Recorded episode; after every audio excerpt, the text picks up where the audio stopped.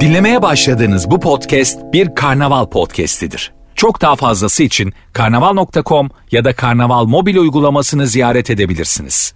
Cem Arslan'la gazoz ağacı başlıyor. Yıl 1933. Büyük badirelerle kurulmuş genç cumhuriyet nihayet 10 yaşına girmişti. Bu dönüm noktasını, bu dönüm noktasını taçlandırmak için bir marş yazılmasına karar verildi. Bestelenecek marşın Cumhuriyet'in 10 yıllık başarılarıyla sevinen ve inkılapların heyecanlarıyla coşan gönüllere bu sevinci, coşkunluğu hep bir ağızdan haykırma imkanı verecek olması yeni Türkiye'nin yükselme yolunda 10 yılda aldığı büyük mesafeleri ve Türk inkılabının ana vasıflarını anlatması hedeflendi. Açılan yarışmanın kazananı güftesi Faruk Nafiz Çamlıbel ve Behçet Kemal Çağlar'a, bestesi ise Cemal Reşit Rey'e ait olan marş oldu. Günümüzde de büyük bir coşkuyla milyonlar tarafından söylenen 10. yıl marşı genç cumhuriyetin az zamanda başardıklarının bir göstergesi oldu. Evet yıl 2023 Cumhuriyetimizin 100. yılı. Cumhuriyetimizin 100 yıllık tarihine baktığımızda her dönem büyük badireler atlattığımızı görüyoruz. Bir kalkınma projesi olan Cumhuriyet daima ileriye gitmeyi başarmış. Ulu Önder Mustafa Kemal Atatürk ve silah arkadaşlarına o kadar minnettarız o kadar minnettarız ki Ulu Önder Mustafa Kemal Atatürk'ün yolundan ayrılmıyoruz. Ulu Önder Mustafa Kemal Atatürk'ün bize emanet ettiği cumhuriyetin bekçisiyiz. Cumhuriyetin güvencesiyiz. O Türkiye Cumhuriyeti'ni kurdu, bize emanet etti. Biz de biz de 100 yıllık tarihimizde, 100 yıllık tarihimizde kutlanacak, hatırlanacak, anılacak o kadar ama o kadar çok şey var ki diyerek Cumhuriyet kazanımlarını hatırlayacağız. Kadim medeniyetlerin beşiği bu topraklarda uygarlık ateşini yeniden yakan Cumhuriyet'in eğitim, bilim, sanat ve kültür alanlarında gerçekleştirdiği atılımları, oluşturduğu köklü kurumları yeniden halkımıza anlatacağız. 22 Temmuz'da 100 günlük bir geri sayım başladı. Evet 22 Temmuz'da 100 günlük bir geri sayım başladı. Cem Arslan neden bahsediyorsun neyi anlatıyorsun derseniz evet Cumhuriyet'in 100 değeri. Cumhuriyet'in 100 değeri, Cumhuriyet'in 100 değeri. Projenin adı bu. Anlatacağım şey de bu. Ulu Önder Mustafa Kemal Atatürk'ün yolundan ayrılmayan Cem Arslan 29,5 yıldır dinlediğiniz Gazoz Ağacı programında Koç Holding'in başlattığı Cumhuriyet'in 100 değeri projesini konuşacağız. Çünkü 2023'te Cumhuriyet'in 100. yılındayız. 2023'te Cumhuriyetimizi Cumhuriyetimizi tanımalıyız. Cumhuriyetimizi hatırlamalıyız. Cumhuriyetimizde kurulduğu günden bugüne kadar neler oldu? Neler yapıldı? Hangi kilometre taşları var? Hangi adımlar atıldı? Bunu iyi bilmeliyiz. Biliyorsak pekiştirmeliyiz. Bilmiyorsak öğrenmeliyiz. Unuttuysak hatırlamalıyız. İşte Koç Holding'in Cumhuriyet'in yüz değeri projesi bunu anlatıyor. İnkılaplar, Cumhuriyet'in kurumları, sanat, spor, kültür alanlarındaki kazanımlar gibi pek çok farklı alt başlıktan Cumhuriyet değerlerini öne çıkartan şahane bir proje Cumhuriyet'in yüz değeri. Bunun kitabı da yapılacak. Bunun internet sitesi de yapılacak. Şöyle bir durum var. Cumhuriyet'in yüz değerini her ne zaman hatırlamak isterseniz günün herhangi bir saatinde, günün herhangi bir yerinde aklınıza bu konu düştüğünde, aklınıza Cumhuriyet sevdası geldiğinde her istediğiniz dakika Cumhuriyet'in yüz değerini bu projeyle beraber hatırlayabileceksiniz. 100 gün boyunca aralıksız olarak paylaşılacak her bir cumhuriyet değeri uzman bir tarihçi kadroyla hazırlanıyor. Yerel ve uluslararası literatür taranarak arşiv çalışmaları yapılarak titizlikle hazırlanıyor. Cumhuriyetin yüz değeri projesi. Koç Holding Instagram hesabından ulaşabilirsiniz. Projede bugüne kadar Leyla Gencer, Masar Osman gibi değerli isimler, Medeni Kanun, Köy Enstitüleri gibi önemli olaylar yer aldığı 29 Ekim'e dek almaya da devam edecek. Evet Cumhuriyet'in yüz değeri 29 Ekim'e kadar sürekli yenilenecek, sürekli ilaveler yapılacak ve Cumhuriyet'in yüz değeri 29 Ekim'de tam yüz değer olarak sizlerin huzuruna gelecek. Ben içeriklerden örnekler vereceğim sizlere. İçeriklerden bazı anlatımlar yapacağım sizlere. Ama Koç Holding'in Instagram hesabından da bu konuyu takip edebilirsiniz. Cumhuriyet'in yüz değeri projesi yapı kredi yayınlarıyla yüz değeri kapsayan bir arşiv kitapla da karşınıza çıkacak. Sosyal medyada karşınıza çıkacak. Her yerde karşınıza çıkacak. Çünkü bizler Ulu Önder Mustafa Kemal Atatürk'ün Türkiye Cumhuriyeti'nin bekçileri bu konuyla çok iç içeyiz. Bu konuyla birlikteyiz ve Cumhuriyet'in güvencesiyiz. Kitaplar birçok kişiye ulaşacak. Kitaplar herkese anlatılacak. Kitaplar her yerde, kitaplar her yerde sizinle beraber olacak. Çünkü Cumhuriyet'in 100. yılını idrak ederken 31 Mayıs 1926 tarihini sizlere hatırlatmak istiyorum. Cumhuriyet'in 100. yılını idrak ederken şunu da hatırlamalıyız ki Koç Holding'de aşağı yukarı Cumhuriyet'le aynı yaşta. 31 Mayıs 1926'da Koçzade Ahmet Vehbi adıyla Ankara Ticaret Odası'na kaydettirildi. Bu tarih Koç topluluğunun doğuşunu simgeliyor ve topluluğun resmi kuruluş tarihi olarak da kabul ediliyor. 31 Mayıs 1926 aşağı yukarı Cumhuriyet'le yaşıt bir holding. Şimdi Vehbi Koç'un ülkem varsa ben de varım düsturuyla ilerleyen Koç topluluğunun gelişimi ve ulusal ekonomiye katkısı ülkemizin endüstrileşmesinde ve kalkınma çabaları açısından atılan en önemli adımlardan bir tanesi oldu. Şimdi ben bugün ben bugün Cumhuriyet'in Cumhuriyet'in yüz değeri projesinden örnekleri size vereceğim. Demiştim ya yani yarın çok farklı bir program olacak. Yarın çok değişik bir program olacak. Yarın çok lezzetli, harika bir program olacak. Dinlemeye doyamayacağınız bir program olacak diye. İşte bundan bahsetmiştim.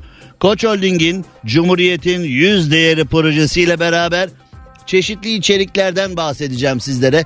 Cumhuriyet'in kurulduğu günden bugüne kadar 100 kıymetli yıl geçtikten sonra acaba geçmişte neler oldu? Bugünleri bulmak adına geçmişte neler yaptık? Bugünleri bulmak adına geçmişte ne tür şeyler oldu gibi bazı içerik açıklamaları sizlerle paylaşacağım. Çünkü o kadar güzel konular, o kadar güzel başlıklar sizlere böyle e, ufak ufak hatırlatmalar şeklinde iki saat boyunca vereceğim ki yani bazen dinlerken gözleriniz dolabilecek. Bazen dinlerken şöyle bir içleneceksiniz.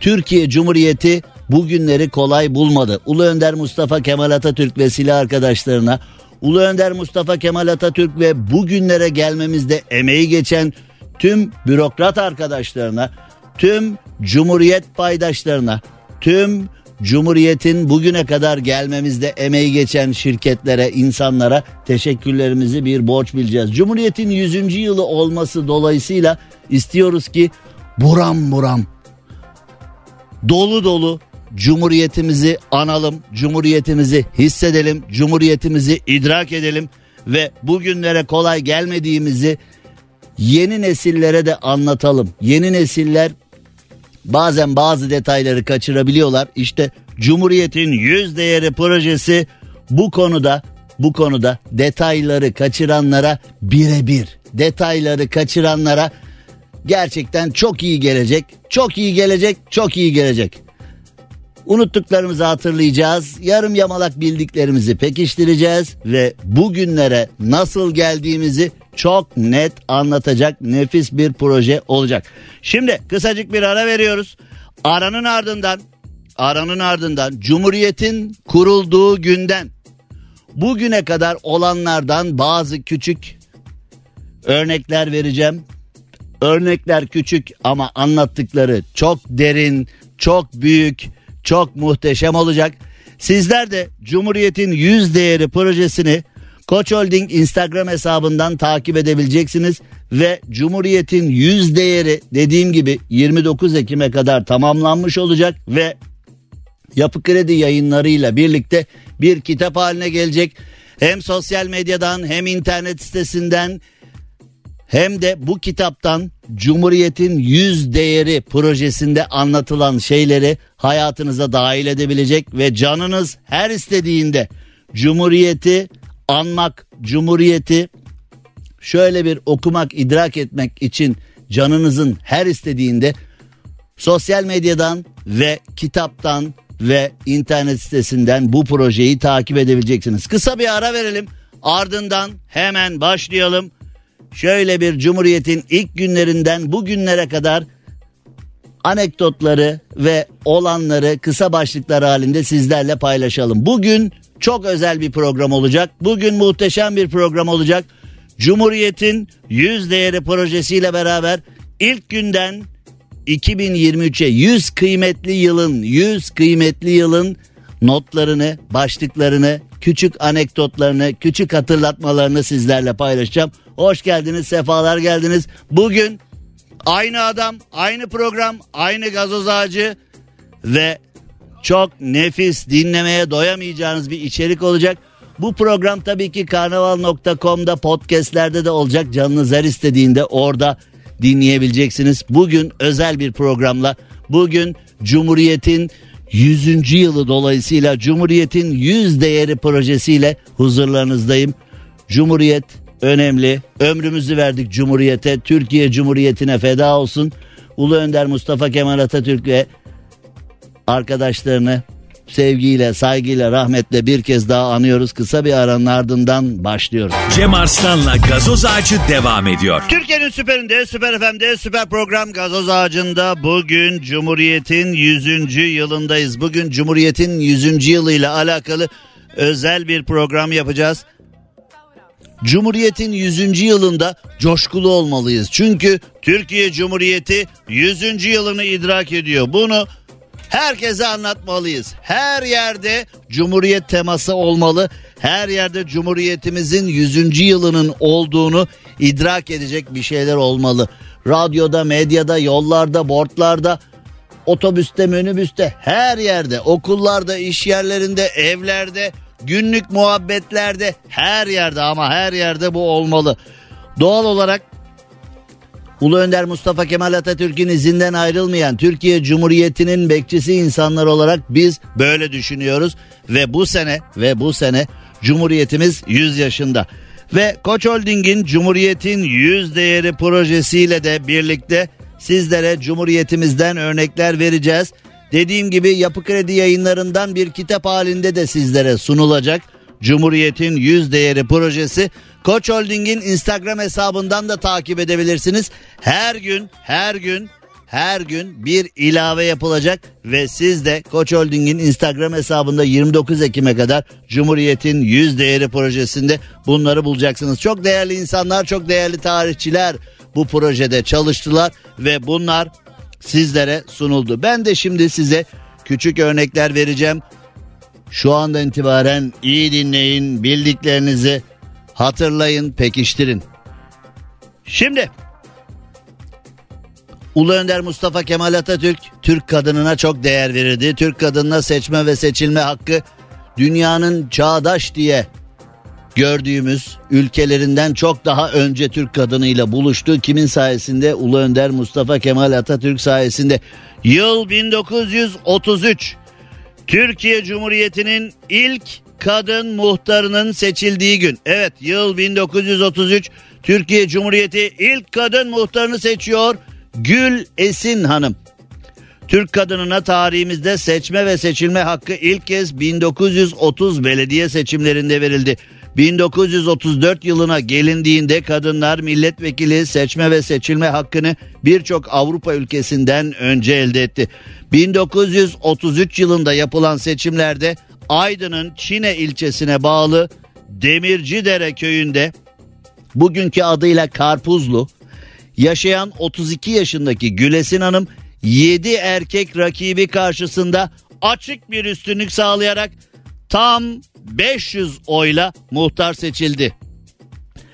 Tarihimizin ilk kadın muhtarı olan Gül Esin Hanım başarılı hizmetleri ve sergilediği cesaret dolu adımlarından ötürü kısa sürede halkın sevgisini kazandı. O dönemde kendisini en çok mutlu eden hadise ise köydeki başarılı faaliyetlerini yakından takip ettiğini belirten Gazi Mustafa Kemal Atatürk imzalı bir mektup oldu. Gazi Gülesin Hanım'ı ödüllendirerek Çankaya'ya da davet etti. Gördüğünüz gibi yıl 1930'ların başı. Ama Ulu Önder Mustafa Kemal Atatürk büyük bir kahramanlık örneğiyle vatanı düşmanlardan temizledikten sonra Türkiye Cumhuriyeti'nin inşasında kadınsız olmaz diyerek kadınlarımızı unutamayız diyerek kadınlarımıza çok özel kadınlarımıza çok özel görevler verdi. O zamana kadar kadınlarımız biraz gölgede kalmıştı ama Mustafa Kemal Atatürk'ün verdiği önem sayesinde Cumhuriyetimiz bu noktada çok güzel işler yaptı ve Gazoz ağacında devamlı dinleyenler bilirler. Ben hep söylerim ya. Türkiye Büyük Millet Meclisi'nin yüzde ellisi kadınlardan oluşmadığı takdirde bizim iki yakamız bir araya gelmeyecek diye. İşte neden böyle söylüyorum? Çünkü ben de Ulu Önder Mustafa Kemal Atatürk'ün vatan millet sevgisini kopyalamış bir insan, içinde yaşayan bir insan.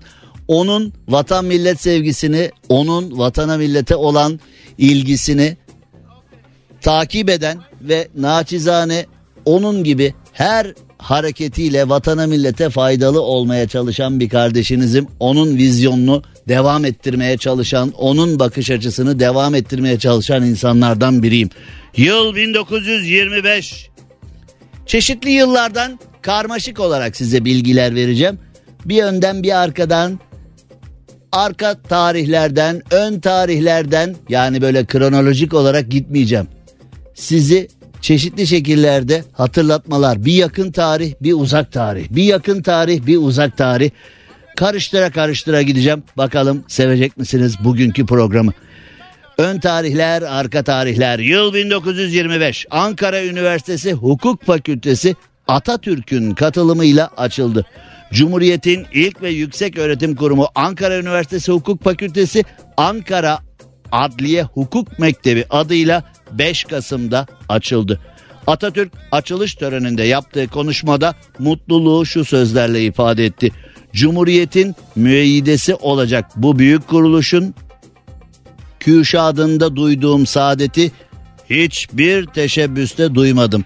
Çünkü Atatürk hukuka, adalete önem veren bir kişiydi ve yıl 1925 yani Türkiye Cumhuriyeti kurulalı sadece birkaç sene olmuş. İlk adımlardan bir tanesi Ankara Adliye Hukuk Mektebi 5 Kasım'da 1925'te faaliyete giriyor ve Büyük Önder duyduğum saadeti hiçbir teşebbüste duymadım diyerek hukuka olan önemi, hukuka olan ihtiyacı bir kez daha ortaya koyuyor. Yıl 1928 harf devriminden sonra yeni alfabenin hızla öğretilmesi amacıyla millet mektepleri açıldı. Harika. Genç Cumhuriyet Osmanlı'dan yalnızca yüzde dokuz oranında okur yazar bir nüfus devraldı. Gazi Mustafa Kemal Paşa milletin makus talihini yenmek için yurt çapında bir eğitim seferberliği başlatmanın nedenle önemli olduğunu biliyordu. Nihai amacı harf devrimini halka yaymak olan millet mektepleri bir yıl gibi kısa bir sürede bir milyon öğrenciye uğraştı. Evet bir milyon öğrenci. bir milyon öğrenci. bir milyon öğrenci. Önemli yurt çapında başlatılan bu eğitim seferberliğinin 1 milyona o zamanki nüfusla 1928'den bahsediyorum. O zamanki nüfusla bu noktaya gelmesi gerçekten önemli. Büyük Gazi savaş meydanlarında kazandığı Maraşal rütbesinden sonra karanlığa karşı yürüttüğü bu mücadeleyle birlikte baş öğretmen ünvanını da kazandı. Evet Maraşal'in yanında baş öğretmen ünvanını da kazandı. Şurada yanımızda olsaydı kendisine sorabilme imkanımız olabilseydi hani Maraşal rütbesi mi baş öğretmen rütbesi mi diye eminim ki baş öğretmen rütbesini çok daha üstte tutardı. Çünkü eğitime, öğretmenlere, öğrencilere, okullara ve ülkenin ve ülke insanlarının kendini geliştirebileceği her türlü adıma çok mutlu olurdu gazimiz. Bu konuyla alakalı e, çok hatıratını okuduk, e, çok belgeselini izledik, çok haberlerini, yorumlarını okuduk tarihçilerden. Bu konuda böyle olduğuna eminim. Yıl 1935'ten bir örnek verelim. Atatürk'ün emriyle Alacahöyük'te kazılar başladı. Bakın değişik tarihlerden değişik konular sizlere veriyorum. Cumhuriyet'in yüz değeri projesinde o kadar farklı başlıklarla o kadar farklı şeyler bulacaksınız ki. Yani biraz sonra emekli NASA astronotunun astronotunun Anıtkabir'i ziyaretinden de sizlere ee, bahsedeceğim. Metcalf Lindenburger e, Anıtkabir'i ziyaret etmiş ve Atatürk'e olan saygılarını sunmuş ve Atatürk çağın çok ilerisinde bir liderdi demiş. Yıl 2023'te emekli NASA astronotu Anıtkabir'i ziyaret ediyor ve Atatürk'ümüzden bahsediyor. Çünkü zamanında Atatürk bu çalışmalara çok önem göstermiş. O zamanın iletişim koşullarında. Şimdi bir şey istediğinde çat Google'a giriyorsun. Çat internetten, çat telefondan, cep telefonundan, oradan, buradan, Zoom'dan her yerden herkese ulaşmak mümkün. O zamanın iletişim koşullarında. O zamanın iletişim şartlarında bütün bunları takip edebilmek, dünyayı takip edebilmek, gerekli yerlerde gerekli adımları atabilmek öyle her devlet adamının başarabileceği, her devlet adamının atabileceği bir adım değil. Cumhuriyetin yüz değeri projesinde hem Ulu Önder Mustafa Kemal Atatürk'ün vizyonunu hem de Türkiye Cumhuriyeti kurulurken nelere önem verildiğini, hangi konulara dokunulduğunu sizlere çok iyi anlatabileceğim. Yıl 1935 Atatürk'ün emriyle Alacahöyük'te kazılar başladı. 1835 yılında Hamilton adlı bir gezgin tarafından dünyaya tanıtılan Alacahöyük 1907 yılında 15 gün süren bir kazı denemesi dışında uzun süre bilim dünyasının gündeminden uzak kaldı. Alacahöyük'ü hiç görmediği halde kitaplardan tanıyan Mustafa Kemal Atatürk bölgede arkeolojik çalışmaların başlaması için maddi destek verdi. 1935 yılında Türk Tarih Kurumu adına Remzi Oğuz Arık ve Hamit Zübeyir Koşay başkanlığında başlayan ve uzun yıllar devam eden kazılar birçok Türk arkeoloğun yetişmesine katkı sağladı. Yani Ulu Önder Mustafa Kemal Atatürk'ün vizyonunu ayakta alkışlamamak mümkün değil. Çünkü neredeyse ilk insandan beri neredeyse ilk insandan beri yaşamın olduğu Anadolu topraklarında sanat eserlerine, tarihi eserlere ve bu topraklarda yaşamış uygarlıklara önem vermek gerekiyordu ki Ulu Önder Mustafa Kemal Atatürk de bu önemi verdi zaten. Türkiye Cumhuriyeti'nin temeli kültürdür diyen Atatürk ağır hasta olduğu dönemde dahi bölgede yapılan çalışmaları yakından takip etti. Kısa bir aranın ardından Cumhuriyet'in yüz değeri özel programımız devam edecek.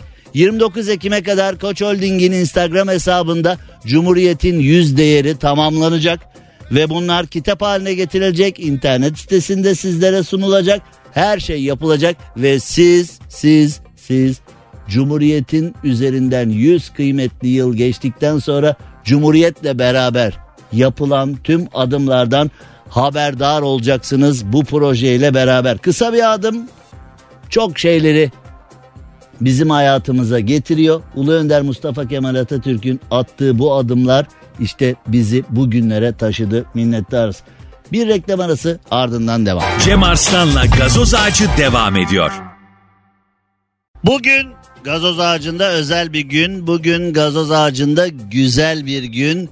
Bugün Cumhuriyet'in 100 kıymetli yılının ardından özel bir projeyle kulaklarınızdayız. Cumhuriyet'le beraber neler yapıldı? Cumhuriyet'le beraber neler oldu? Yıl yıl hangi kurumlar açıldı? Hangi adımlar atıldı? Türkiye Cumhuriyeti'nin kurulmasıyla beraber nelerle karşılaştık? Hayatımıza neler dahil oldu? Bütün bunları konuşacağız. Dedim ya dün de duyurmuştum size. Bugün Cumhuriyet'in 100. yılı dolayısıyla özel bir program olacak. Güzel bir program olacak. Yıllarca konuşulan bir program olacak. Çünkü Cumhuriyet'in 100 değeri projesiyle beraber kulaklarınızda oluyoruz. Neredeyse Cumhuriyet'le yaşıt olan Koç Holding 31 Mayıs 1926'da Koçzade Ahmet Vehbi adıyla Ankara Ticaret Odası'na kaydolduktan sonra her zaman ülkesinin yanında olduğu, Türkiye Cumhuriyeti'nin yanında olduğu çeşitli adımları attı. Türkiye'deki ilk otomobil, ilk traktör, ilk kamyon, ilk ampul, ilk buzdolabı, ilk çamaşır makinesi, ilk şofben, ilk kompresör, ilk LPG gazı, ilk cam yünü, ilk motor bloku ve ilk kablo fabrikası Koç topluluğu tarafından kuruldu. Vehbi Koç ülkem varsa ben de varım düsturu ile ilerledi. Koç topluluğunun gelişimi ve ulusal ekonomiye katkısı ülkemizin endüstrileşme ve kalkınma çabaları açısından atılan en önemli adımlardan bir tanesi oldu. Ve Cumhuriyet'in 100. yılında Cumhuriyet'in 100 değeri projesi de işte onların bir devamı niteliğinde. Koç Holding Instagram hesabında bu projeyi zaten izleyebileceksiniz. 29 Ekim'e kadar da Cumhuriyet'in 100 değeri projesi 100 değerle beraber karşınıza çıkacak.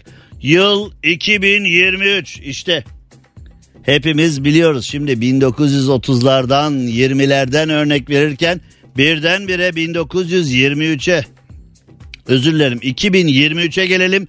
Dünya şampiyonu A milli kadın voleybol takımı. Evet seçilen ilk kadın muhtarımızdan bahsettim. Onun devamında Türk kadını boş durmadı. Her gün kendini geliştirdi, geliştirdi, geliştirdi.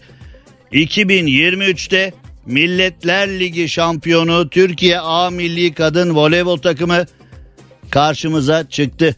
Gizem Örge, Cansu Özbay, Melisa Vargas, Sande Baladin, Aslı Kalaç, Eda Erdam, Dündar, Zehra Güneş, İlkin Aydın, Elif Şahin, Ebrar Karakurt, Simge Aköz, Saliha Şahin, Derya Cebecioğlu, Ayça Aykaç, Türk kadınını Türk kadınını temsil ettiler ve 2023'te az önce ilk muhtar kadınımızdan bahsettim. 2023'te de kadın voleybol takımımız bize büyük gururlar yaşattı, bize büyük mutluluklar yaşattı.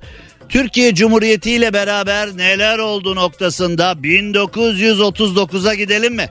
1939'da Hatay ana vatana katıldı. Misak-ı Milli sınırlarında yer alan Hatay 1921 Ankara Anlaşması'yla Türkiye sınırlarının dışında kaldı.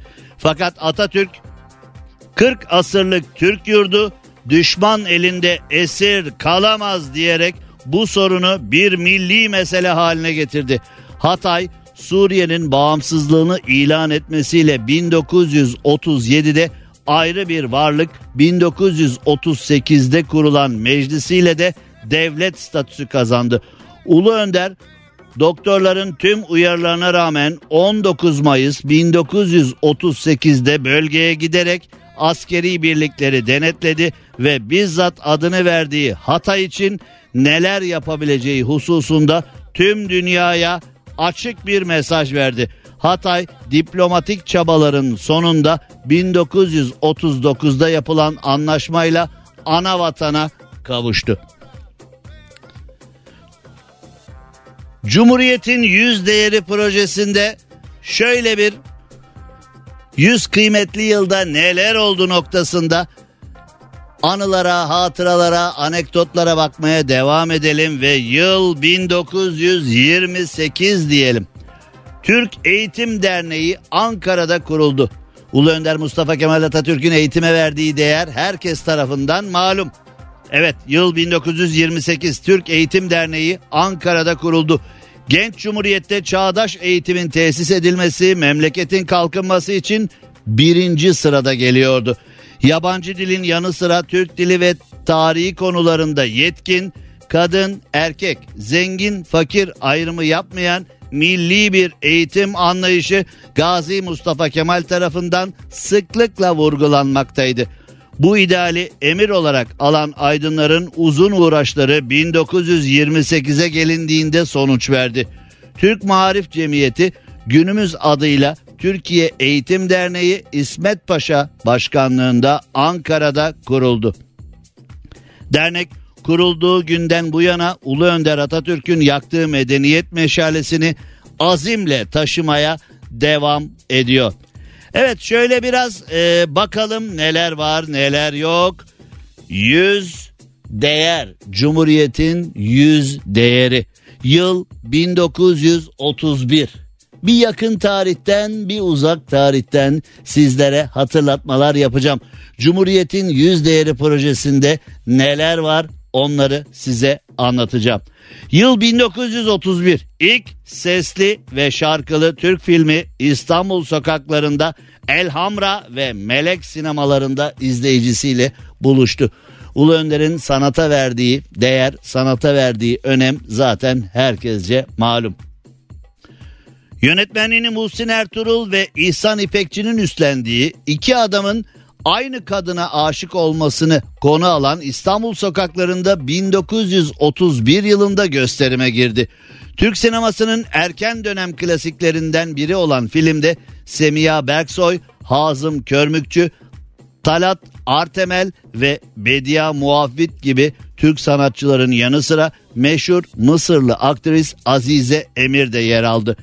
Tiyatrocu olmayan diğer başrol oyuncusu Rahmi Bey bu ilk ve tek filmiyle büyük sükse yakaladı ve Rudolf Valentino'ya benzerliği yüzünden Valentino Rahmi olarak ünlenecekti.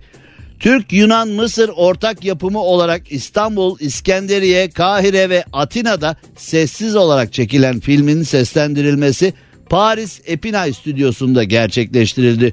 Gösterişli bir premierle izleyici karşısına çıkan İstanbul sokaklarında Türk izleyicisinin o dönem için yeni bir teknoloji olan sesli filmle tanışmasına vesile oldu.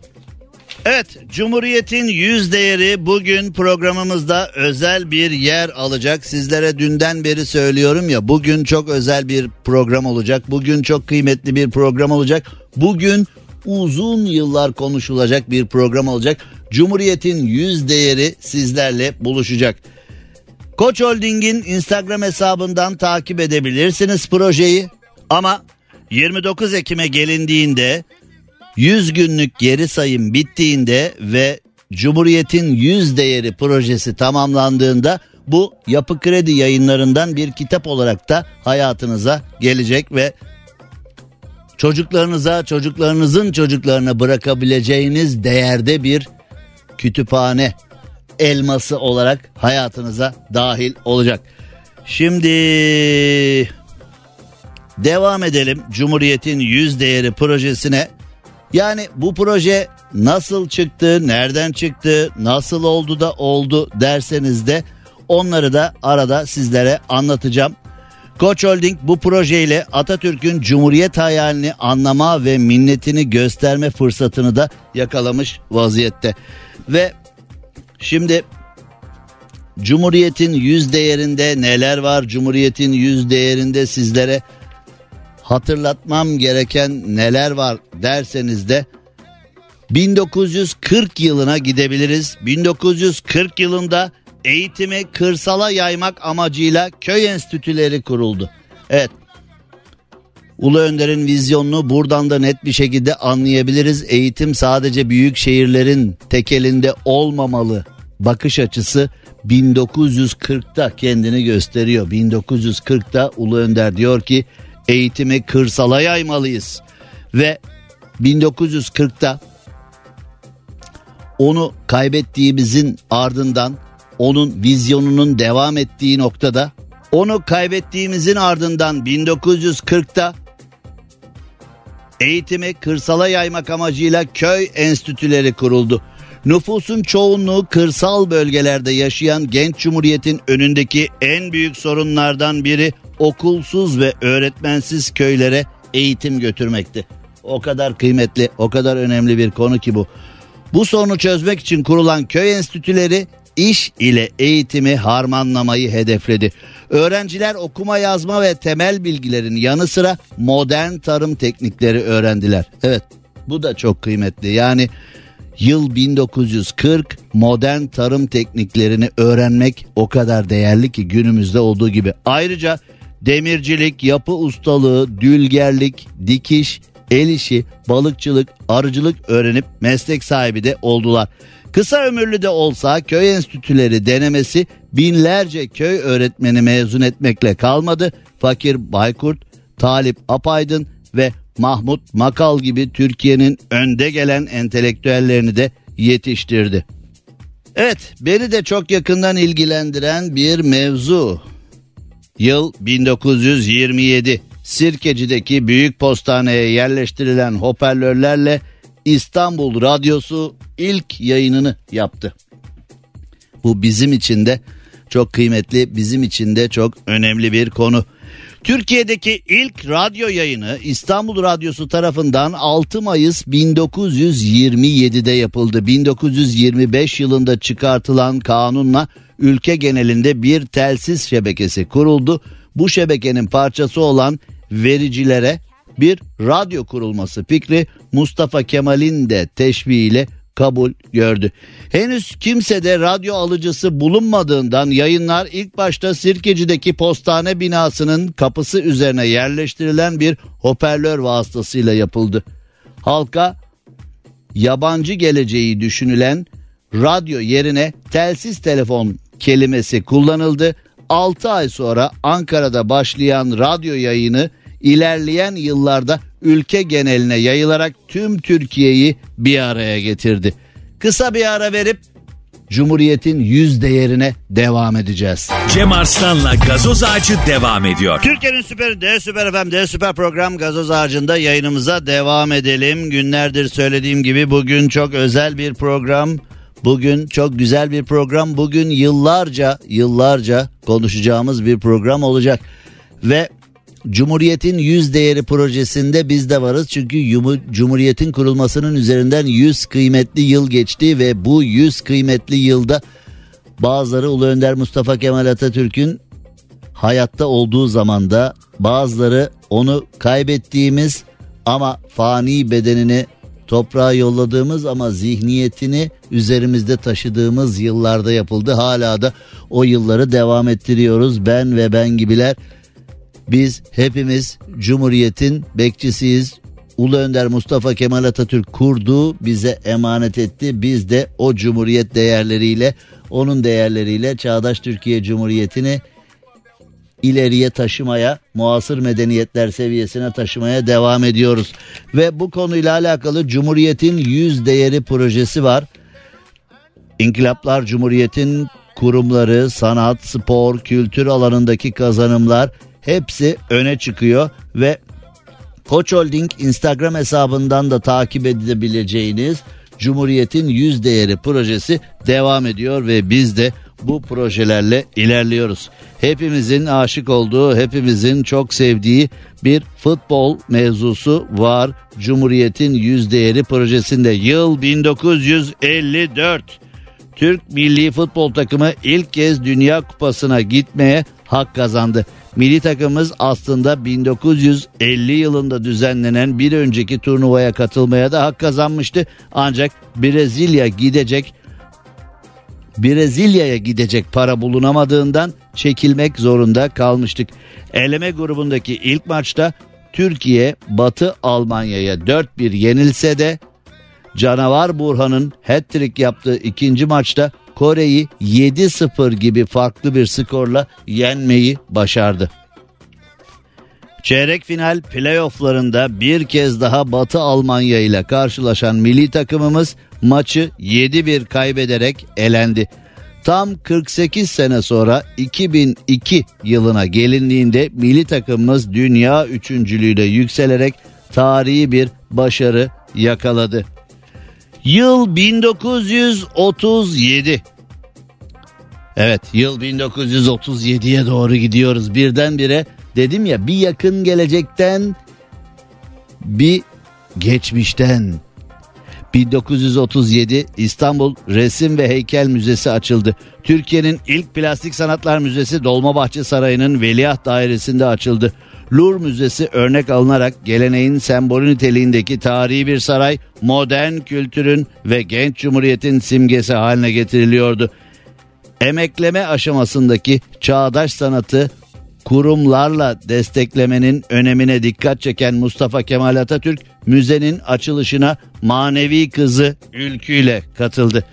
İstanbul Resim ve Heykel Müzesi çağdaş sanat eserlerinin geniş kitlelere buluşmasını sağlamakla kalmadı. Aynı zamanda Anadolu'daki ilk resim galerilerine eser vererek Batı sanatının yurt çapında yayılmasında da önemli rol oynadı. Şimdi önemli bir konu benim de tarihten takip ettiğim bir konu. Yıl 1933. Edebiyatımızın amiral gemisi Varlık dergisinin ilk sayısı çıktı.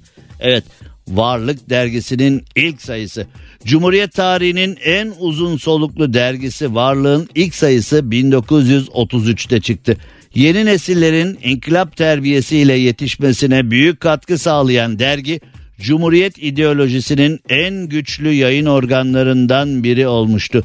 Dergi Orhan Veli, Said Faik, Sabahattin Ali, Melih Cevdet, Cahit Sıtkı, Oktay Rıfat, Behçet Necatigil ve Orhan Kemal gibi Türk edebiyatının gözde isimlerini geniş kitlelerle buluşturmayı başardı. 1933'ten bu yana kesintisiz olarak yayın hayatına devam eden varlık genç cumhuriyetin kültür politikalarının kök salmasında önemli bir rol oynadı. Yıl 1931. Evet. Dedim ya size. Cumhuriyetin yüz değeri projesinde çeşitli yıllardaki çeşitli başlıkları sizlerle paylaşacağım diye, çeşitli örnekleri sizlerle paylaşacağım diye işte onlardan bir tanesi Cumhuriyet'in yüz değeri projesi 29 Ekim'e kadar tamamlanacak. 29 Ekim'e kadar liste tamamlanıp karşımıza Cumhuriyet'in yüz değeri projesi olarak çıkacak ve bu proje tamamlandığında Yapı Kredi yayınlarından kitap olarak sizlere sunulacak. Koç Holding'in Instagram hesabından da bunu takip edebilirsiniz. Yıl 1931. Ülkenin ekonomik kalkınmasını desteklemek için kurulan Türkiye Cumhuriyet Merkez Bankası faaliyetlerine başladı. İkinci meşrutiyetten beri gündemde olan Ulusal Merkez Bankası kurulması fikri Cumhuriyet'in ilanından 8 yıl sonra hayata geçirildi. Bir kalkınma projesi olan Cumhuriyet'in ekonomisine yön verecek, finansal politikaları belirleyecek temel kurumlardan biri olan banka 3 Ekim 1931 tarihinde faaliyetlerine başladı. Kuruluş kanununa göre Merkez Bankası'nın temel amacı ülkenin ekonomik kalkınmasını desteklemekti. Merkez Bankası'nın banknot basma yetkisine tek elden sahip duruma getirilmesi iktisat tarihimiz açısından da ayrı bir önem arz etmektedir. Ve şimdi ee, şöyle bir detay vereceğim. Şu anda bahsedeceğim mevzu için 1937'ye gideceğiz. Ben de devamlı dinleyenler bilirler. FMF diye bir hastalık var. Ailevi Akdeniz ateşi diye bir hastalık var. Ve e, benim o hastalık için bir ilacım yok, bir tedavim yok. Yani o hastalığın ne ilacı var ne tedavisi var. Maalesef sıkıntılı bir hastalık.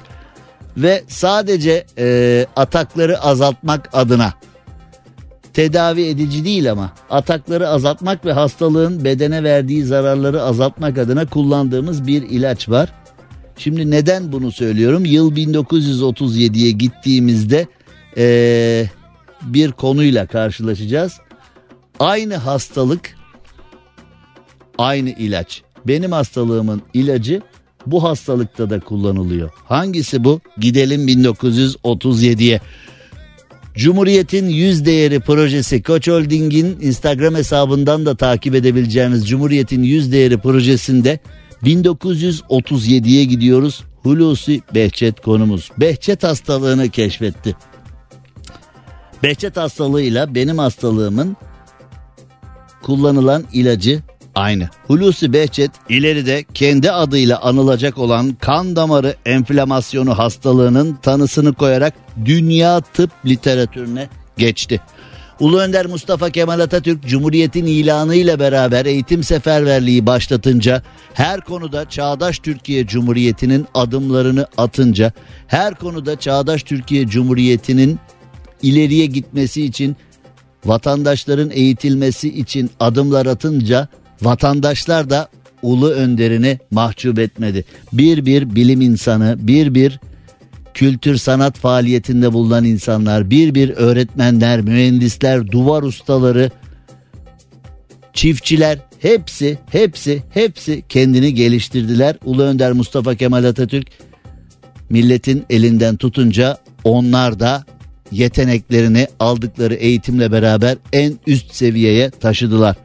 Evet laboratuvar ve görüntüleme olanaklarının oldukça kısıtlı olduğu bir ortamda vücudun 3 ayrı bölgesinde semptomlar gösteren bu hastalığı sadece gözlemlerine dayanarak teşhis etmek büyük bir başarıydı. Profesör Doktor Hulusi Behçet'in tıp literatürüne katkısı bununla sınırlı kalmadı. 59 yaşındaki erken ölümüyle yarıda kalan kariyeri boyunca dünya çapındaki bilimsel dergilerde 50'nin üzerinde makale yayınlandı. 1975'te TÜBİTAK tarafından bilim ödülüyle onurlandırılan Profesör Doktor Behçet'in anısı 1980'de bir hatıra pulu olarak da yaşatıldı. Leblebici Hor Hor A uluslararası ödül alan ilk Türk filmi oldu. Film Venedik Film Festivali'nde onur belgesi kazandı. Böylece bir Türk filmi ilk kez uluslararası bir ödüle layık görülmüş oluyordu. Şimdi bunları size hatırlatıyorum. Çeşitli yarışma programlarında, çeşitli televizyon programlarında da bunlarla karşılaşabilirsiniz.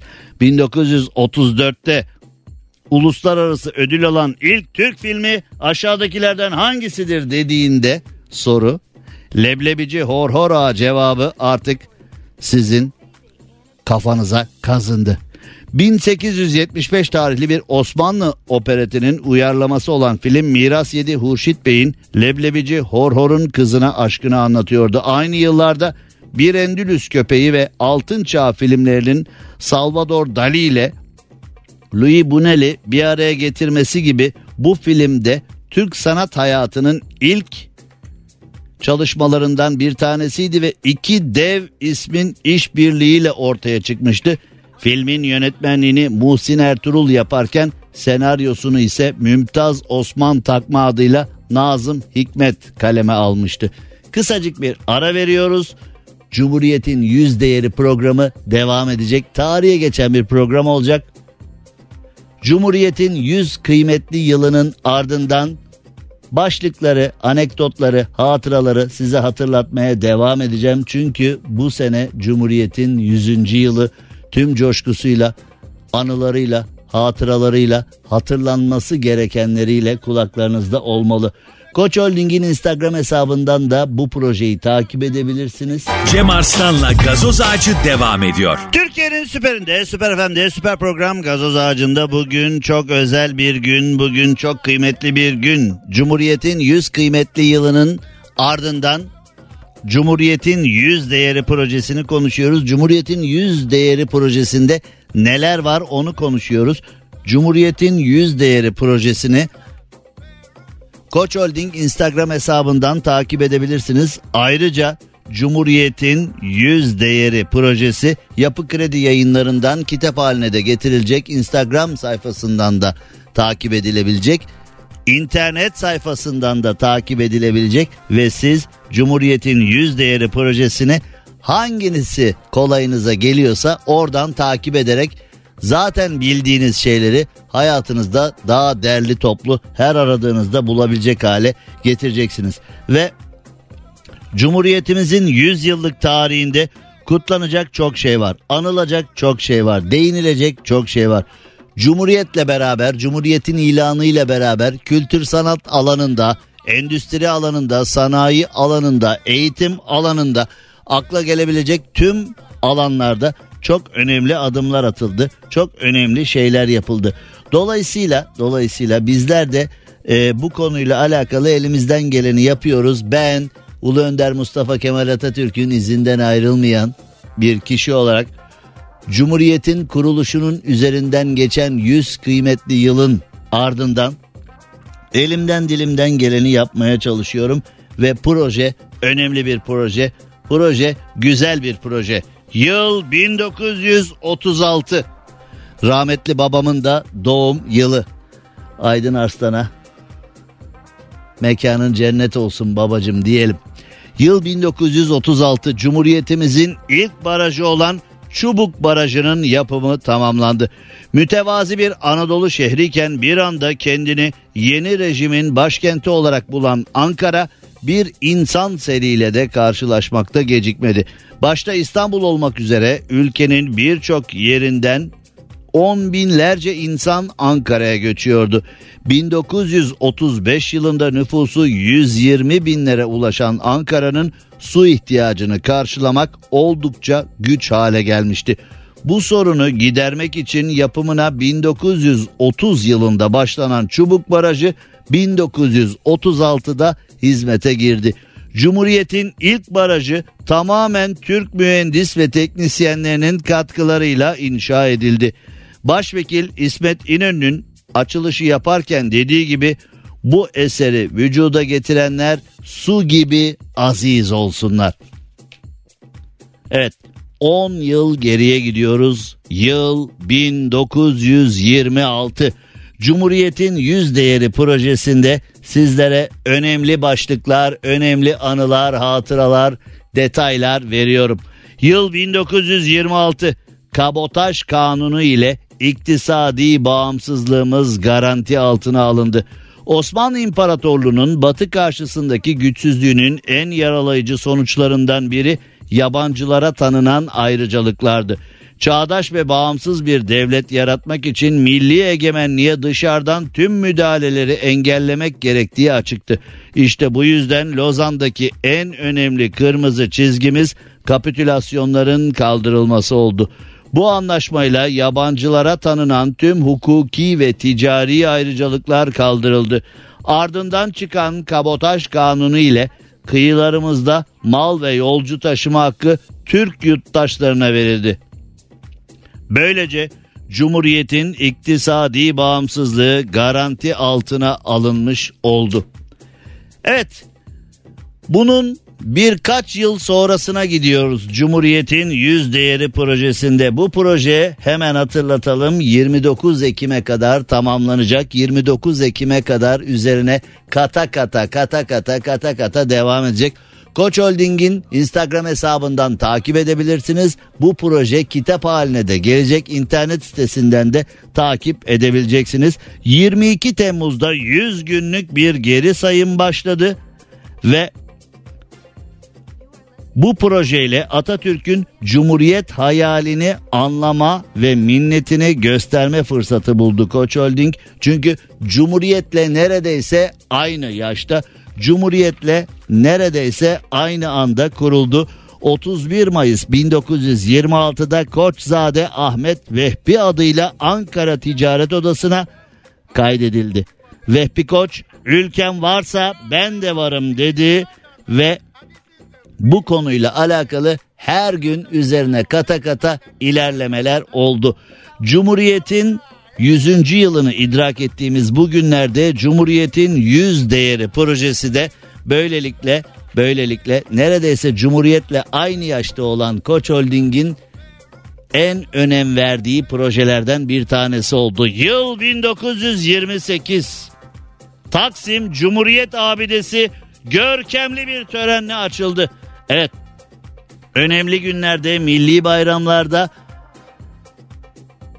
önünde toplandığımız, çelenkler bıraktığımız, saygı duruşunda bulunduğumuz İstiklal Marşımızı göğsümüzü gere gere onurla okuduğumuz Taksim Cumhuriyet Abidesi görkemli bir törenle 1928'de açıldı.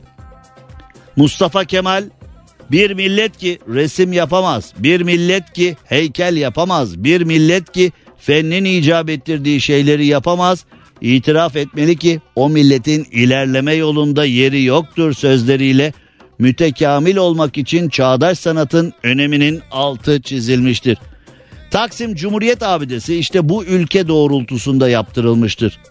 Pietro Canonica'nın imzasını taşıyan abidenin bir yüzünde Mustafa Kemal, Mehmetçiklerin önünde görülmektedir. Diğer yüzünde ise Gaziye İsmet İnönü ve Fevzi Çakmak'ın yanı sıra Sovyet generalleri Frunze ve Voroshilov eşlik etmektedir. Türk halkı da kendi arasında para toplayarak Kurtuluş Savaşı ve Cumhuriyeti ebedileştiren bu anıtın yapımına katkıda bulunmuştur. Yine o yıllardayız. Yine aynı yıllardayız ve yine gündemimizde olan bir konunun bir hatırasını paylaşacağım. 1927 ilk Gazi koşusu yapıldı. Ferdin bedeni ve fikri kabiliyetleri gibi ahlaki ve içtimai kabiliyetlerini de geliştirmeyi amaçlayan genç cumhuriyet ülke çapında sporu yaygınlaştırmayı kendisine görev bilmiştir. Muvaffak olmak için her türlü muavenetten ziyade bütün milletçe sporun niteliği, kıymeti anlaşılmak ve ona kalpten sevgi göstermek, onu vatani vazife saymak lazımdır sözleriyle Mustafa Kemal sporun önemine dikkat çekmiştir. Daha Kurtuluş Savaşı yıllarında Ankara'da at yarışları düzenleten Gazi'nin himayesinde 1927 yılında ilk Gazi koşusu yapılmıştır. Birçok spor dalının gelişmesiyle bizzat ilgilenen atanın mirası olarak Gazi koşusu 96 yıldır aralıksız yapılmaktadır. Yıl 1967'ye gelelim. Cumhuriyet'in 100 kıymetli yılında çeşitli anıları, hatıraları, detayları sizlerle paylaşıyoruz. Zaten projenin ana amacı da bu Cumhuriyet'in 100 değeri. Cumhuriyet'in 100 kıymetli yılı geride kalmışken daha nice nice yüzyıllara derken acaba geçmişten bugüne bu geride bıraktığımız 100 kıymetli yılda neler oldu duygusuyla sizlere bu proje hazırlandı. Koç Holding'in Instagram hesabından takip edebileceğiniz bu proje 29 Ekim'e kadar tamamlanacak ve içine tüm detaylar dahil edilecek ve proje tamamlandıktan sonra Yapı Kredi yayınlarıyla beraber kitap olacak ve sizlere sunulacak. Yıl 1967. Bilim ve tekniğin ilk sayısı çıktı. Ne severdim ben. Yani ben de biriktirirdim. Ee, o yayını.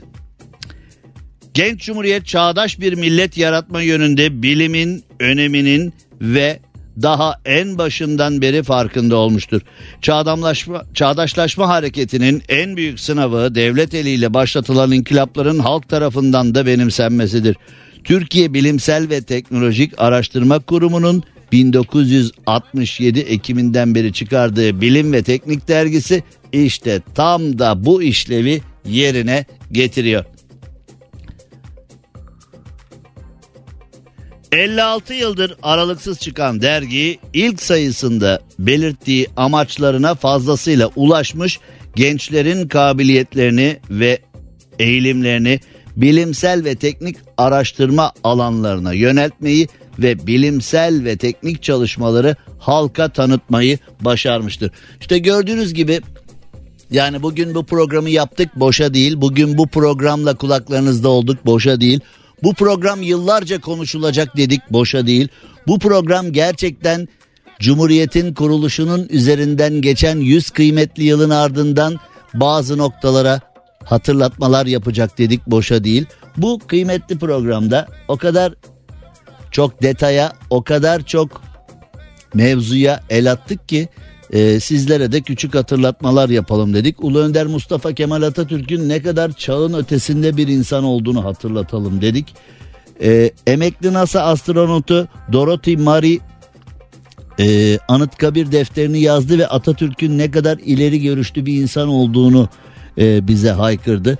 Yani 20'li 30'lu yıllarda Ulu Önder Mustafa Kemal Atatürk'ün verdiği Kurtuluş Savaşı'nın ardından silah arkadaşlarıyla verdiği Kurtuluş Savaşı'nın ardından Çağdaş Türkiye Cumhuriyeti'ni kurmak adına da ne kadar önemli adımlar attığını sizlere hatırlatan, sizlere anlatan bir proje Cumhuriyet'in yüz değeri. Onu idrak ederken nelerin yapıldığını, o yılların vizyonunda bu yıllarda bile bu yıllarda bile bu kadar iletişim ve bu kadar teknoloji imkanıyla anca yapılabilecek projelerin Ulu Önder'in titiz çalışmaları ve vizyonel dokunuşlarıyla nasıl yapıldığını anlatan işte size programın en başında demiştim ya bazen gözünüz yaşlı bazen vay be diyerek bakacaksınız bu projeye diye.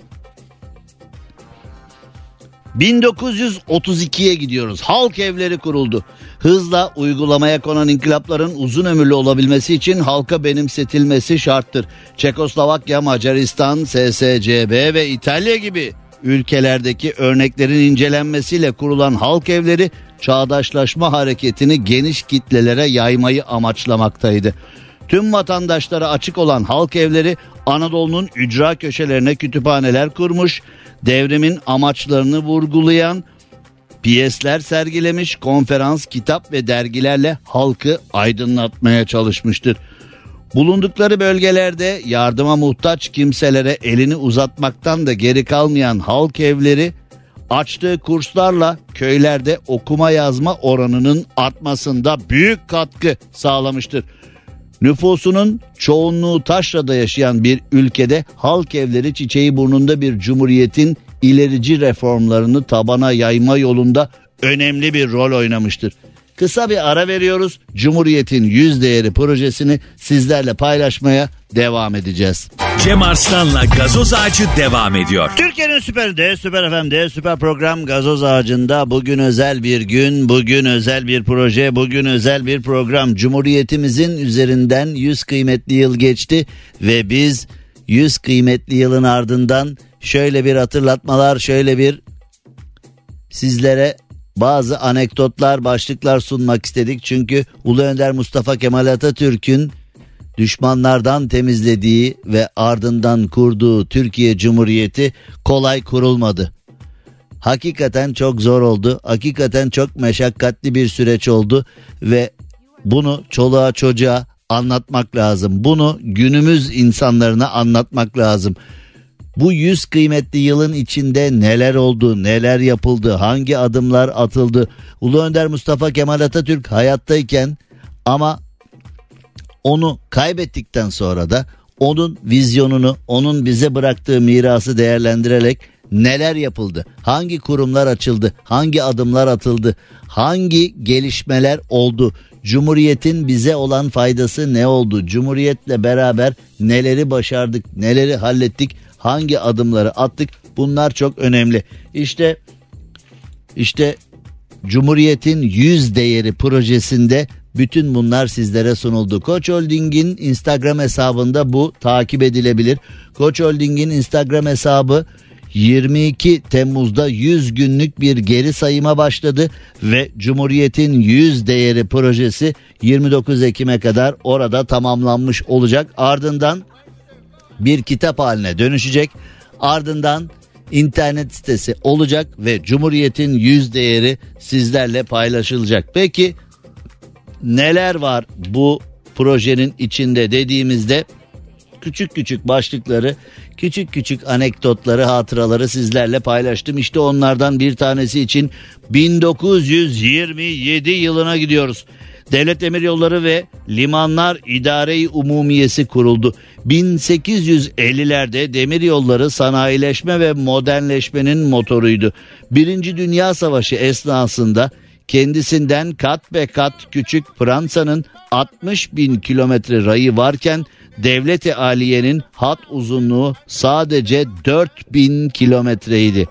Demir yolları memleketin tüfekten toptan daha mühim bir emniyet silahıdır sözleriyle Mustafa Kemal yeni rejimin bu farkı kapatmak yönündeki iradesini ortaya koymaktaydı.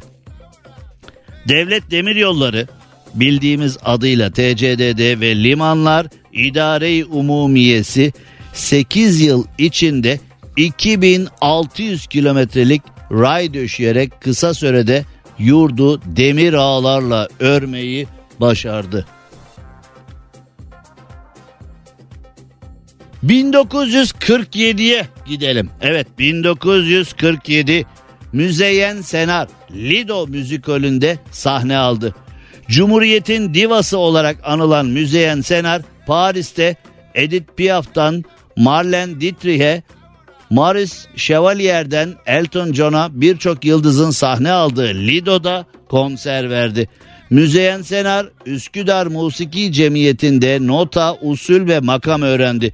İstanbul ve Ankara radyolarında yaptığı programlarla tüm Türkiye'de tanındı. 1936'da Dolmabahçe'ye davet edilen Senar böylece sanatını Gazi'nin huzurunda icra etme şansı buldu. Sesi Gazi tarafından pek beğenildi. Ünü kısa sürede Mısır'a, İran'a, Lübnan'a ve hatta Avrupa ve Amerika'ya yayıldı. Ben şarkıyı söylemiyorum, güfteyi anlatıyorum diyen Senar benzersiz sesi ve icrasıyla klasik Türk musikisinin en meşhur solistlerinden bir tanesi oldu. Yıl 1925'e şöyle bir bakalım mı? Cumhuriyet'in yüz değeri projesinde Koç Holding'in Instagram hesabından internet sitesinden takip edebileceğiniz bu kıymetli projede Cumhuriyet'in kuruluşunun üzerinden geçen 100 kıymetli yılın ardından şöyle bir baktığımızda neler neler olmuş dediğimizde karşımıza çıkan bu projenin şöyle bir kilometre taşlarını didiklemeye devam edelim. Yıl 1925 Türk Tayyare Cemiyeti kuruldu. Türk Tayyare Cemiyeti Mustafa Kemal'in öncülüğünde kuruldu. Cemiyet hedefini Türkiye'de tayyareciliğin askeri, iktisadi, içtimai ve siyasi ehemmiyetini tanıtmak ve Türk gençliğinde tayyarecilik aşkını uyandırmak şeklinde tanımlanmıştı.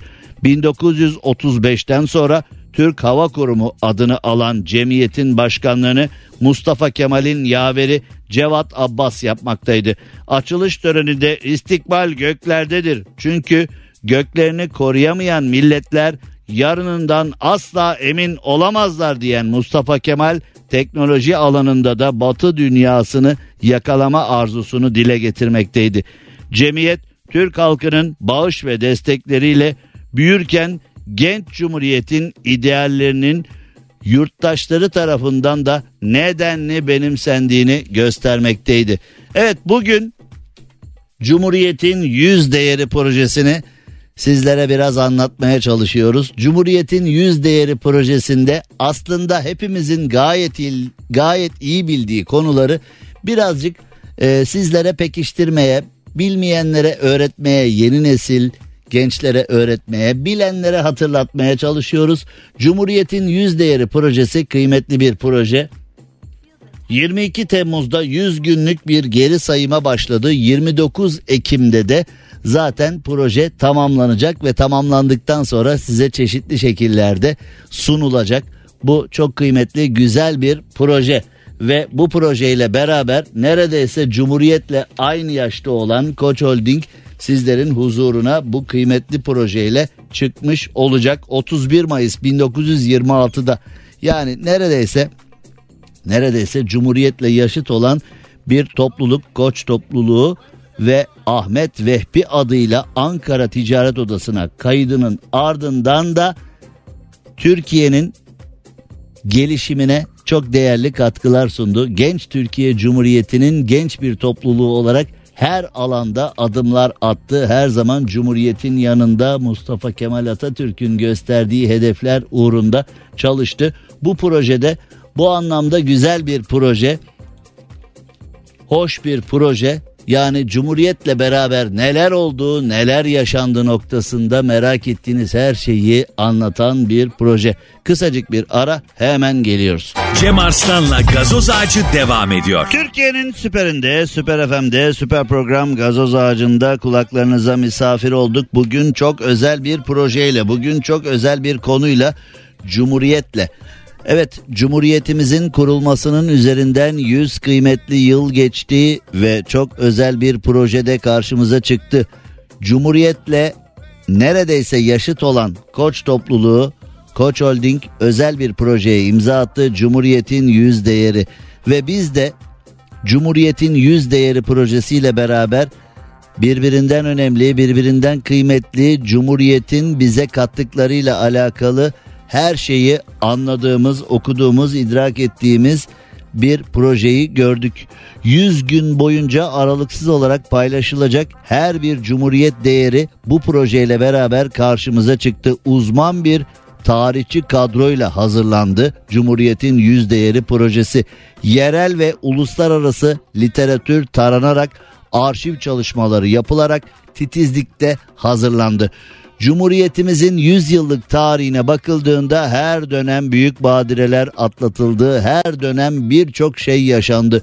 Bir kalkınma projesi olan Cumhuriyet daima ileriyi, daima ileriyi, daima ileriyi hedefledi. Ve neredeyse neredeyse Cumhuriyet'le yaşıt olan Koç topluluğu, neredeyse Cumhuriyet'le yaşıt olan Koç grubu Vehbi Koç'un ülkem varsa ben de varım düsturuyla ilerlerken 100 kıymetli yılın ardından Cumhuriyet'in 100 değeri projesine de imza attı ve Birçok kez söylediğim gibi Koç Holding'in Instagram hesabından da bu projeyi takip edebilirsiniz. Ben de tarihe geçen bu güzel programla Cumhuriyet'in üzerinden 100 yıl geçmesinin ardından yapılan bu projeyi sizlere notlarıyla beraber hatırlatmakla güzel bir işe imza attığımı düşünüyorum. Pazartesi günü saatler 18'i gösterdiğinde görüşmek üzere hoşçakalın. Cem Arslan'la gazoz ağacı sona erdi.